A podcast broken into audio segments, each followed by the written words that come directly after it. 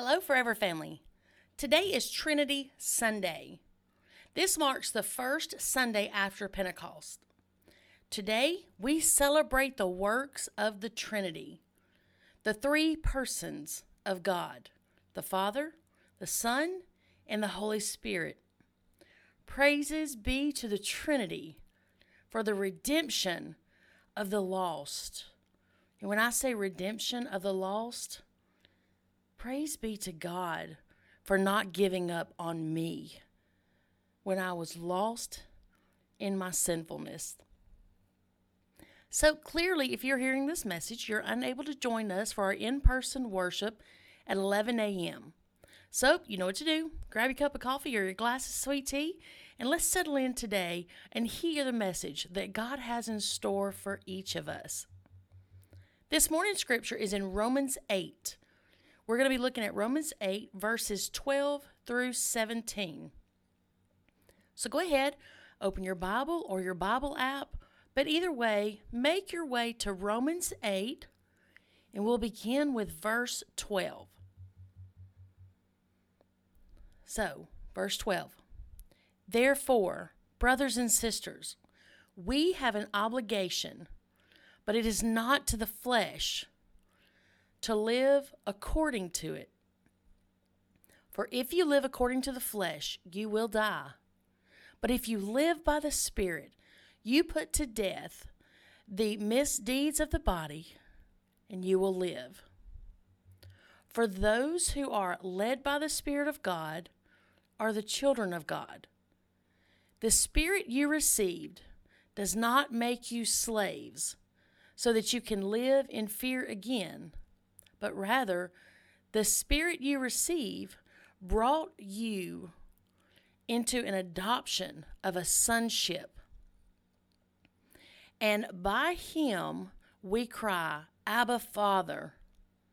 The Spirit Himself testifies with our spirit that we are children of God. Now, if we are children, then we are also heirs, heirs of God, co heirs with Christ, if indeed we share in his sufferings in order that we may also share in his glory. This is the word of God for the people of God. Thanks be to God. Let's lift our hearts to the Lord in prayer before we get started. Dear gracious Heavenly Father, we ask that you open our minds, open our hearts, help us to receive your message today. Pierce our hearts with whatever part of this message you need each one of us to hear. Help us apply it to our lives. Show us how to share your words and your promises as they are according to Scripture.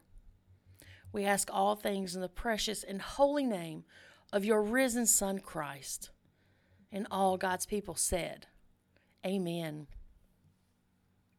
So, Romans chapter 8, Paul is talking about wretched men. He's he's asking who will save them from their flesh. Paul talks about the law being spiritual, but we're flesh. We battle on two levels. In everyday life, we battle on two levels. We battle spiritually and we battle on a worldly level or our flesh. But because we battle flesh, we're really unable to keep the spiritual law. We fail. And this is the thing there's so many people sitting in pews all around the world that refuse to admit they stumble, they fall. It's human nature. It is okay to say, hey guys, I failed. I dropped the ball. But as a result of our failure, the spiritual law condemns us. We inherited this punishment from Adam and Eve. They took the fruit that was forbidden. So, inheritance often makes us think of someone who's leaving us this these great things and you know, gosh, we don't think about inheritance being condemnation. We think about it being someone died and they have an estate, or they left you a, an heirloom, you know, that's something that's been passed down through generations, but technically, we inherited condemnation, which has been passed down through generations. I don't know about you, but I don't really see people throwing a celebration over that kind of inheritance. I don't really see anyone making a social media post over that gift of condemnation. And you're probably thinking, oh, great, here's another exciting, uplifting message. Insert LOL. But this is where we are in the whole scheme of life. Paul is simply acknowledging this wonderful inheritance, and at the same time, he's asking who is going to save us from our flesh. Again, this is an everyday battle, it's spiritual and it's flesh. But if we back up a couple of verses, we can lift the veil of doom and gloom.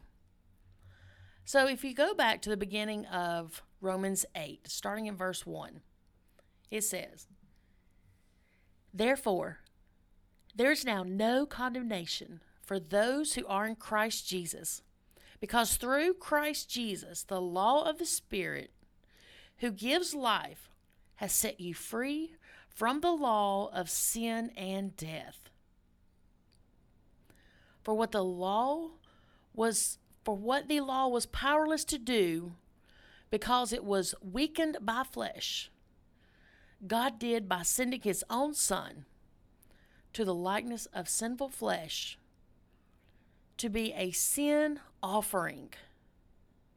And so he condemned sin in the flesh in order that the righteous requirement of the law might be fully met in us who do not live according to the flesh, but according to the Spirit.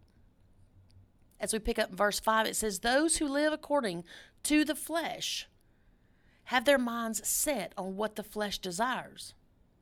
But those who live according to the Spirit have their minds set on what the Spirit desires. The mind governed by the flesh is death, but the mind governed by the Spirit is life and peace. The mind governed by the flesh is hostile to God. It does not submit to God's law, nor can it do so. Those who are in the realm of the flesh cannot please God. Church, when we're when we're asking Jesus into our hearts, our flesh must submit to the will of the Spirit. That's when we become children of God. We become heirs to the blessings that flow from the Lord. Paul says now there's no condemnation in Jesus. So, why is this important? Well, if we look at Romans chapter 1 through 7, he's telling us all about the law and, and the right that the law has to condemn us. We prove every single day that the law has the right to condemn us because we can't hold up our part of the bargain according to the law. We are of sinful flesh. So when I say law, I'm I'm using a capital L. For it's the capital L law of God, just like we use a capital W for the capital W word of God. We fall short of living by godly standards. Our actions are more ungodly than godly most of the time. And honestly, if we could see everybody's thoughts every single day, if they were written above us, wow, the ungodliness. The ungodliness in our own selves. I'm not even talking about pointing out other people's shortcomings, I'm talking about our own. The law of the Spirit has set us free in Jesus. So let's talk about this.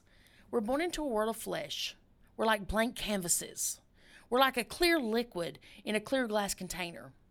And as we go, we're impacted by the surrounding world. Our views become tainted by sin. Sin becomes a repetitive motion or a reoccurrence of actions. When it becomes a reoccurrence of actions, it actually becomes part of our normal everyday lives. We stop seeing it as sin because it's accepted. Our worlds are, are no longer blank canvases. It's not a clear liquid. It becomes this darkened liquid. It's darkened by sin. and we become slaves to our sinful flesh. We become failures of upholding the law, capital L, law of God. And we do deserve the condemnation according to the law.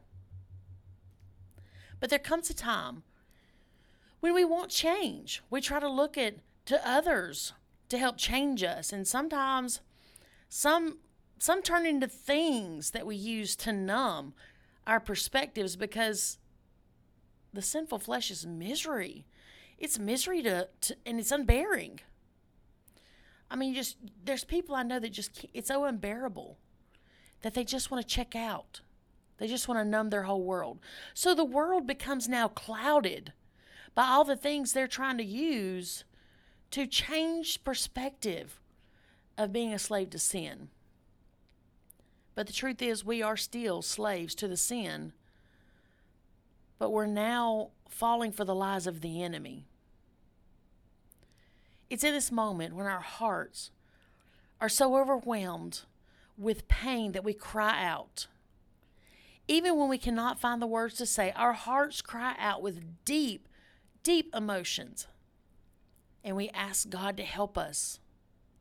We say, God, please give me clear vision to see what is going on. Help me live. And just like in our in our prayer earlier, God open our minds and our hearts. Help us to receive what you need us to receive. When we cry out to God, the law now has power over us. Before we were rebellious, we were running from the law, but now it has power over us. And it's not like like it's making us sin uh, like slaves of sin. So think of it like this. Think of the law of gravity. If you were to jump off the top step somewhere of your porch, then you're going to fall. You're not going to fly. Gravity pulls you back down to earth. Okay, so that's kind of the power over this law. It draws us to something. So if you go back into scripture and you exchange the word law for the word power, then scripture says, For the power of the Spirit has set you free in Christ from the power of sin and death. When we ask Jesus into our heart, we're, we're asking Him to, to comfort our souls, heal our hearts, guide our lives as we walk out this life. It's a journey. He brings us clarity to our decision making process. He removes the darkness that's held us captive. He removes the, the cloudy confusion of the lies of the enemy. And He washes us clean. He forgives our past sins. And just like the woman at the well, we are to go and sin no more. It's not a one and done. We still battle our flesh every single day. But now the power of the Spirit is over us, which sets us free from the lies and condemnation and death of sin. We're now heirs to the blessings which flow from heaven. Our inheritance cannot be found in the flesh, it can't be found in the world, but it's found in our Heavenly Father, from whom all things are created. Now, usually here's where I get a little bit of an argument. Someone says, Yeah, well, God created evil too. No, Evil comes from sinful flesh. God gave us free will. We can either let our flesh be our master, or we can humble our hearts to obey God's will, to go and sin no more. Today we celebrate the works of the Trinity. We give praise for the salvation given to a sinful, lost world. We praise God the Father who created man and breathed life into Adam. We praise Jesus, the Son, who created a way for man to come directly into the presence of God. Jesus as the, the narrow path when the veil was torn by becoming the ultimate sacrificial lamb which was used to atone for all of our sins. We praise the Holy Spirit for breathing new life into us each and every day as our comforter and our guide and our helper and our companion through this life's journey. If you're still living a life that feels surrounded by darkness or clouded by the lies of the enemy, I pray that you will ask Jesus into your hearts. If you've never asked Jesus into your heart, now is the time. If you've if you've never tried just to cry out and you really really want to be set free from the condemnation of the sinful flesh, I want you to pray this prayer with me. Repeat after me. Lord, I admit I am a sinner. I need your forgiveness for my past actions and my past decisions. I believe the price of sin is death. I ask for your mercy and grace. I believe that your Son, Jesus Christ, died on the cross as atonement for all my sins. Cleanse my heart, Lord, and receive me as your child. By faith, I receive you into my heart as my Savior now and forever. I humble my heart and submit it to your will for my life. I ask all these things in the holy name of your Son Jesus. Amen. If you prayed this prayer, please let me know. You can comment below. You can always email me at pastor dot shan s h a n k k a y at gmail.com. You can also send me a direct message through social media. I would absolutely love to talk with you personally about this decision to ask God into your hearts. If you've previously asked God into your heart, then, church, I have this question for you. Are you living with praise for God in your heart? Have you really reflected on what God's done in your life and praised Him for that? Let's lift our hearts to the Lord in prayer. Dear gracious Heavenly Father, we pray for a spiritual awakening in our hearts, in our community, in our church, in this world, in our neighbors. Lord, you know the cries of the heart. We pray you will open our hearts and our minds for a deeper understanding of your word as we prepare for your second coming. Lord, we pray that knees freely bow now before the rocks cry out in worship on the day you, you return. Help us to draw closer to you so that we can be received by you on that day of Christ's return.